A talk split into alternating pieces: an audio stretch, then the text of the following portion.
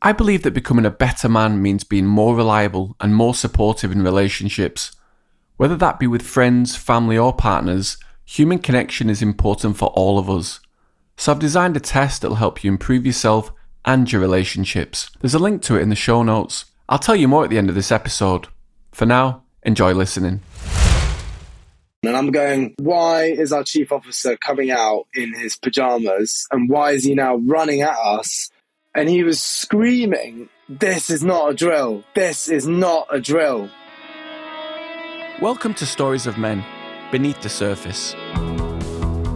I'm Alex Melia. Join me as we discover what it means to be a man in the modern era.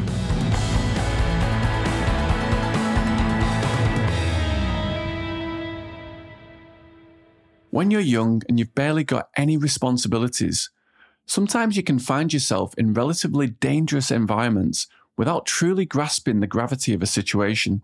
From a young age, Will had always been obsessed with boats, reading about them in magazines, going on trips with his family. Fast forward to being 21, carefree, and working on a super yacht of all things, going from Malta to the Maldives. What a life, eh? He's got his whole life ahead of him. It's a boiling afternoon. We're scrubbing the decks. I'm out there with Alex, who's my bosun, who's basically the boss that, that's in charge of me. We're always having a laugh, always having a good time. And it'd be quite nice to get down for lunch now. Like it's air conditioned down in the crew mess. The chef has probably cooked us up something nice and delicious. And all of a sudden, the fire alarm goes off, and it's this ringing, piercing sound across the boat. And I'm like, oh, for fuck's sake, not another fire drill. You know, you got to get in your kit. It's super hot. It's a real pain in the ass. So yeah, I remember hearing that um, that sort of click of the crew mess door, and I go, "Oh shit, Martin's coming out to tell us off." Because the click of the crew mess door, you know you're in trouble. And I see Martin come out in his boxer shorts. He's wearing his sort of pajama pants, SpongeBob square pants, boxers with a sort of dressing gown coming on, and I'm going, why is our chief officer coming out in his pajamas, and why is he now running at us? And he was screaming. This is not a drill. This is not a drill. So we're then rushing down the corridor to go get the fire kit from the muster station, and with that, there was this just sense of panic as we're getting this kit out, right? We're like, this is real, this is happening. Having two days before this, bear in mind, actually been watching YouTube videos of super yachts in port going from like spark to like a ball of flame within five minutes. I mean, these things are so flammable. Just think about the paintwork, the wood, the fuel tanks, for Christ's sake. This is what is going through my head now at this point. But then all of a sudden, I had this realization that actually I'm fire response team number two. And this isn't my job to go into the front line. So all of a sudden, that fear just kind of evaporated. And I went, right, we need to, you know, sort this out for the other team that are going to come along and, and actually deal with this situation, which is Fire Team One. So we're there, we're waiting for Tom and Jamie. And at this point, you know, the seconds are kind of going past, right? Everything's in slow motion. You're kind of counting, coming up to probably 60 seconds in, maybe even two minutes. And the chief officer is going, Where the hell are they? He's radioing for them, shouting, Tom, Tom, Jamie, Jamie. and there's nothing. We had no idea where they are. And what happened at that point was the chief officer obviously had to make a split decision. He went, right, we have to send someone in. Fire response team number one are not here. You guys, number two, you're going in. So we're looking around everywhere, right? And we, we cannot see where this fire is emerging from. Um, we're looking left, we're looking right. We actually went up because we thought the fire might be there. So we smashed through a ceiling compartment and there was nothing there. We just ruined the billionaire's boat, basically. We track back again and we check out the side compartment. It's a hatch, and we open it up, and the fire is just raging from inside. So the, the instant reflex just shut it back again. I grab my fire extinguisher and I just start spraying frantically all around. And eventually I put out this fire and I'm looking at Alex and it's kind of like, holy shit, you know, we actually did this. Anyway, Alex and I, we step outside, we emerge as heroes from this fire in the forepeak of the boat, but we emerge as heroes to a sleeping crew. You will not believe it, but Fire Response Team 1 were fast asleep during this entire episode. Literally, they'd put their pillows over their head, they've gone, We can't be bothered to do another fire drill, we'll leave it to these guys. And there we were actually fighting a real fire whilst they're all asleep. What an unbelievable story, Will. To think that you're just going to be working on a super yacht and everything's going to be smooth, and you have this situation that you just could never have imagined would happen, right? Exactly. I think we could have never, never even imagined it in our wildest dreams. You just, you hear stories and you think that's not going to happen to me. I'd signed up for paradise. I'd signed up for this kind of vision of working on a super with an awesome crew. I'd probably imagine life more like a guest than an actual worker. But even then, this, you know, this surpassed everything that I could have possibly imagined. It's almost like our egos are talking. I'm, I'm feeling like in this situation and in many other situations is we want the best things to happen to us, but we don't expect that the worst things will happen to us as well at the same time. The thing is that even with the, the fire breaking out, right, and even thinking that actually I was going to die in that moment, I actually thought we are going to burn into a ball of flame and, and like sink into the abyss. Like, I'm not even kidding. Even with that experience and the work hard, play hard element of like working on a boat anyway, we honestly had the best time of our lives. You know, it was, um, we had so much more fun than the billionaires who actually even own the yacht. And I think it was just that going through those challenging times just made the reward even sweeter. Do you really think you went through this sort of momentary existential crisis? Because I've heard about people being in those kinds of situations in the past, almost death's door, if you want to call it that, where they think, actually, I'm not going to be able to survive this. And you start to think about all the things that matter to you in your life, friends, family. Did you have that kind of experience? I suppose it kind of like it crept up on you, right? So initially you're thinking, oh, this is a drill. Then you're thinking this is real. And then all of a sudden that, that real fear kind of creeps in. The adrenaline just kind of kicks in and takes over. So I think at that point, actually, I didn't even have the capacity or bandwidth to think about those things. I've had it once before in my life where I thought we were going to crash in a plane and, and come down. And that was that at that time I was actually writing like a letter to my family but in this situation where, you know, I was the pilot basically, I was in the pilot seat, there was no time to write a letter to my family or think about that. It was just act and, and take it on. I'm thinking back to when you were a kid and you're reading those magazines about boats. And anytime I've heard about people saying they've got a fascination and a love of boats, it's always men. Why is it that men are synonymous with boats and loving boats? Is it this idea of being the leader, captain of the ship, that sort of mentality? I think I think you're right, Alex. I don't know what it what is it about men and boats. Like I, I can I can definitely speak for myself. Um, my I think it I think so for me it was my granddad. Like he was obsessed, like and still is. And unfortunately, he can no longer go on a boat anymore because um, he's he's not that mobile. But you know, he still reads these boat magazines, and I think he was the one that like kind of passed that on to me. Um, so like yeah, we'd go like sailing and um, and there were kind of. I just loved every element of it. You're out on a little island that's basically it's kind of it's yours, and there's no road, so you can take it anywhere. Um, and then there's kind of the element of like you know keeping it working, you know, making sure that everything's intact, and um, it's a great it's basically a great hobby. Like that's that's how i'd put it. Um, but it, it, it's also a hobby of great privilege. And the owners of this you know super yacht that i worked on nothing emphasizes it more than that.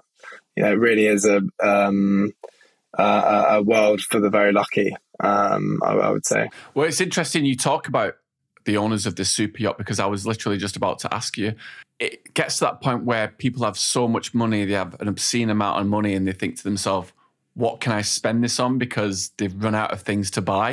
And then they think, you know what, I'll buy a massive super yacht. I mean, I heard the story about Jeff Bezos. He bought, was it some like a billion dollar super yacht or something like that? And they had to reconstruct this bridge in somewhere in Europe. Was it Switzerland or somewhere like that? In order for this boat to be able to pass under it. It's absolutely obscene. Like you know, it's become kind of like a, a, a dick swinging contest, hasn't it, amongst the big billionaires? And I think actually, if you took you know a few of the world's super yachts and you took the cost of them, the cost of running them, all of that, you could probably solve world hunger. Like it's it's that it's that insane. Um, what I can say is that the the the owners of the yacht that we worked on, right? You're you're so spot on. Like they've bought everything in the world. There is nothing more that they can buy. Like they've they've literally had the best of everything. They've experienced the best of everything. You know, so nothing is ever enough. And for us as the crew, you know, we're living on like the polar opposite end of the spectrum, right? We're literally, as our chief officer put it, like feeding off of the breadcrumbs of, of these billionaires.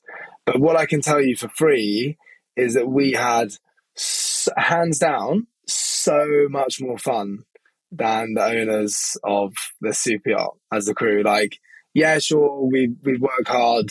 I'd be up all night scrubbing the decks. Um, I try and you know cut corners and, and do as little as possible. Um, but then we'd have a great time together. You know, we'd, we'd arrive in Sri Lanka, the Seychelles, the Maldives, which is where we went to after the fire in the, the Gulf of Suez. And it was an adventure of, of, you know, next level proportions with next level people. I want to go back to what you said about the dick swinging competition between these billionaires because it makes me think when you think back to being at, at school, boys are saying, my dad's cooler than your dad, and my dad can do this, and your dad can do. It starts from that, and then it's men go through these stages, and certain men have this this competition and this comparison element, and they've just taken it to new levels. Right? They've got to that point. Right, I've got 500 million, you've only got 400 million. And then they become billionaires. It's my boat's bigger than your boat, and I've got more deckhands i've got more staff on my on my boat than you have. Where does it all end? Yeah my my own experience of that is um yeah being being surrounded by really successful people. So um my dad had sunk all of his savings into starting a company the, the year i was born. So like we didn't really have much but we actually had a peugeot with uh, holes. It was like a Flintstones Peugeot with holes in the floor. We'd have to wear wellies when it was raining. Um, so he kind of, you know, put it all on red, like to build the startup. And he actually always said to me, whatever you do, don't start a company. Um, but my mum was working for um, a Norwegian ship owner. And, you know, he, he was a very, very successful person. And um, I think there were people around me that were very successful. And I think that does kind of influence you in terms of what you see as possible and what you think, you know, you might be able to achieve. So I think that's maybe what, what spreads that. The seeing people out there that are maybe like you, and then you think, oh, I could do that. And I think that's what that that's what probably spreads that that kind of um, thing but it's also what spreads a great injustice, right? You know, if, if all you're seeing is um, white men who are who are immensely successful, that maybe doesn't inspire um, uh, other groups of people to think that this is something that they can achieve. So I think it's um, it's steeped in history. It's um, it's you know there's there's layers and layers and layers of stuff I think we could unpack around that um, we'll have to have a whole separate conversation on it. But yeah, I think there you're right. There is that like competition element to it, and it's not healthy. Because I almost think that there's so many different pillars to whatever is considered a good life to someone. You know, good health. They've got wealth, happiness, love, relationships, all those kinds of things.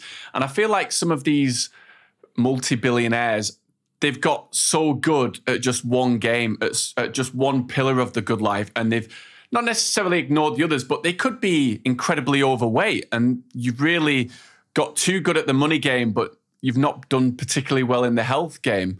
And this is something that I think is not necessarily talked about, but you've gone over this sort of this efficient frontier. You know, say for example, I mean, how much money do you really need to to live a good life? Say uh, an arbitrary number. Say you save 5 million or 10 million. These people have gone so far past that. I mean, there's, a, there's an example of Bill Gates. You know, you've gone too far in the, in the money game when you're spending $32 million a year on security because you're worried about kidnappings of your kids. You could be shot, you could be assassinated, whatever happens, you know you've gone too far. I mean, how much are you enjoying life when you've got, you know, security for your kids, right? You're uh, spot on. I think it's gone too far. The interesting thing for me with that is actually it was my, my own journey with it. So I think before I went and worked on a super yacht, I thought, oh yeah, maybe I might actually like to be that someday. You know, that was kind of an ambition for me to to really be mega successful in the traditional sense. But I think actually after that experience, I was actually like, that's the last thing I want. You know, I think actually success is is so different to that. I think it's it's um fundamentally it's about you know being present enjoying life enjoying the moment spreading that happiness to others and i think making a real meaningful difference in the world and for me, that experience working on a yacht actually was what inspired me to create my startup and my company now that I run, um, where we fund plastic collection projects all around the world. Um, we've got a, a, whole team of our space in London, and yeah, we're, we're coming up to a billion plastic bottles collected in weight this November. So we will have prevented a huge amount of plastic from, from entering the ocean. Um, and we would have collected that all around the world. So in the Indonesia, the Philippines, India, Ghana, Kenya, um, where we're actually setting up collection points um, and enabling people to earn an income from plastic waste. So there's a, this like big environmental impact it, but also big social impact too. Um, and this genuinely, I can say for sure, would not have happened without my experience uh, working on a boat. Um, I think, yeah, throwing yourself into the, know, if you have a real urge to go and do something, go and do it. Go and take that adventure because you never know where it's going to take you.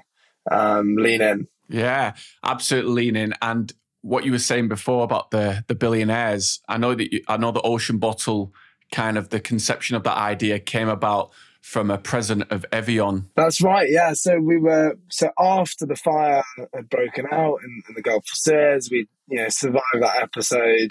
We then had a couple of weeks actually just open ocean, you know, as far as you can see, sailing out to the Maldives.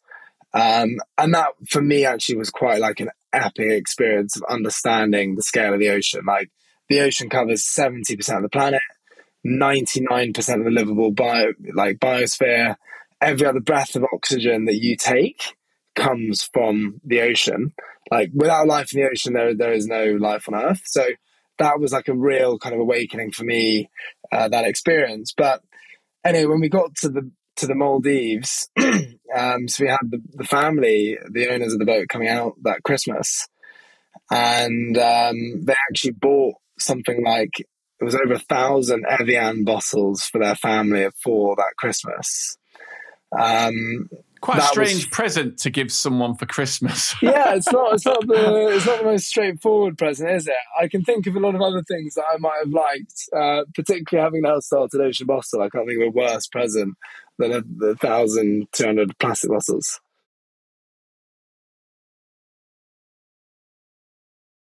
A hundred percent. It's I don't know. Yeah, I I think um, the funny thing was also because the crew we had a filtered water tap in the crew mess, so we'd all be drinking plastic free water and loving it. And I think there was just that you know prestige and privilege associated with oh we have to have Evian, we have to have makes logical sense that we would fly in water bottled from you know the Swiss Alps in plastic. Long story short, what happened with this was that they would have a sip of it, they would put the bottles out on deck, they would then heat up, um, and I was the one that would kind of pour out the bottled water into the sea, crush the plastic into these black bin bags because there was no waste segregation, hand it over to someone that would actually collect the waste, and they would then take it off into the distance um, to an island called Thilafushi. And on this island, they literally just burned all of the plastic waste. Um, and, and a lot of that would just drift off out into the ocean. So for me, it was a, a bit of an eye opening experience in terms of like excess consumption and yeah, what's going on with, with plastic waste. Um, so yeah, it really kind of sparks the, the, the inspiration behind Ocean Bottle. What were your emotions and feelings having to go through that of this sort of this feeling of we don't appreciate the necessities in life because if you're just having little sips out of a bottle of water and just leaving it there to get hot, you're you're clearly not yeah you're not appreciating the the small things. It actually links back to your podcast with Mark the other day, and I recommend that episode to anyone listening.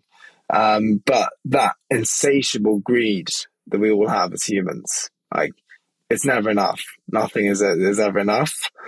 It's it's our you know it's kind of our basic inst- instinct, right? So I think you know consider that that's kind of the underlying thing, and then when you add money to that mix, you can buy and you can have and you can use anything.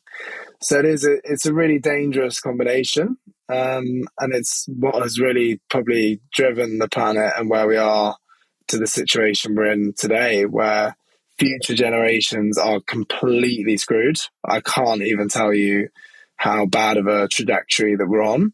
And unless we seriously take action now um, and really change change the way in which you know what we're trying to do is kind of change capitalism really from within, like change capitalism to be a force for good. Um, unless we can really create huge system change within the next couple of decades, we're, we're in big trouble. Um, but I think, yeah, you you know, to your point, it's um, it's um, I think it it takes an awakening for all of us to go. Actually, maybe even if I do have all the money in the world, maybe I still don't need to, you know, consume everything. Um, and I know there's one super successful founder who um, I think is the founder of Tetra Pak. He actually drives like a Renault Clio and has given you know most of his money to charity.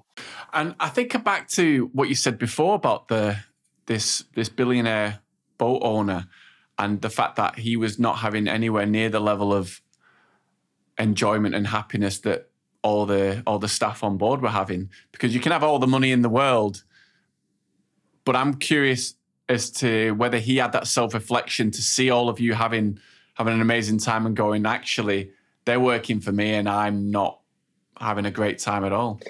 Yeah, it's you know it's a generalization, right? It's it's that's not going to be the case for everyone, but I think assuming that becoming a billionaire is going to make you the happiest person in the world is probably your biggest mistake. Um, and the goalposts will always keep shifting. Like we hit a milestone with Ocean Bottle. Um, you know, we had our first tube adverts go up in in London for the first time. And this is something that I'd, I'd always dreamt of. And I remember standing there on the platform thinking about, you know, our investor pitch the next day, some other presentation, um, you know, someone on the team that, that had an issue, or uh, the fact that our ocean plastic was stuck in customs, you know, but then also thinking about all the things that we still wanted to achieve with the company. So you're kind of you're never at the goalpost. The goalposts just continue to keep shifting. And really, the goalposts are actually right here, right now. Um, and no one put it better than someone um, on our board who basically said, "Look, guys, if you're so lucky that you know one day you might sell your company, that's the end of the ride. That's the end of the journey. You know, the journey is is is getting there. Um, and if you don't at least try and enjoy that and then embrace the ups and the downs and, and that roller coaster ride that is the way there, you're, you're kind of missing the point. Really easy to say, really hard to do in practice.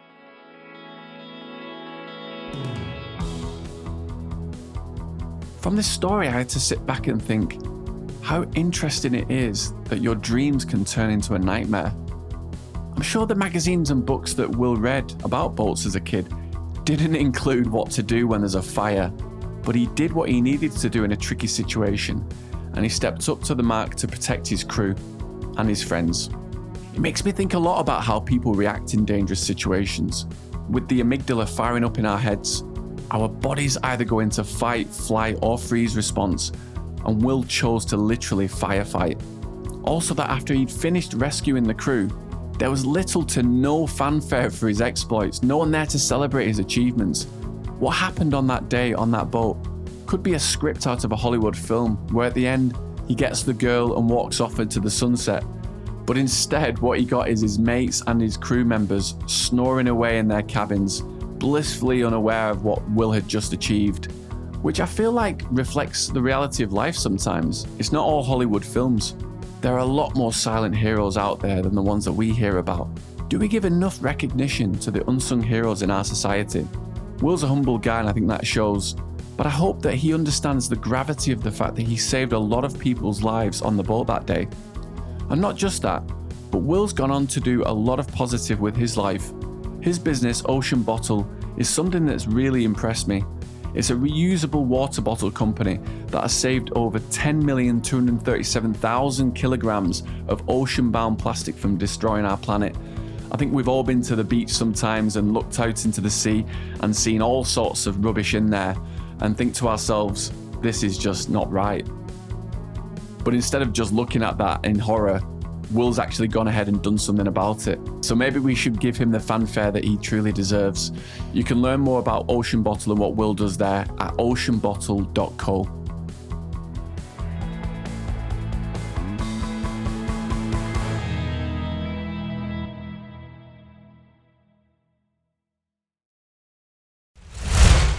Before you go, I need to tell you about our man test. Because as men, we can struggle to forge strong relationships, often by being bad communicators. I've definitely been there. This podcast is about helping you better understand who you are as a man to become the best version of yourself. And the team and I have designed a simple quiz for you to discover more about your identity as a modern man. It takes less than three minutes to complete, and it's going to help you establish better relationships and form stronger connections. Whether that's with your partner, friends, or co workers, the Man Quiz is going to help you become more trustworthy, reliable, and dependable in all your relationships. Find the link to the quiz in the show notes now. You never know, you might just learn something new about yourself that you didn't know before.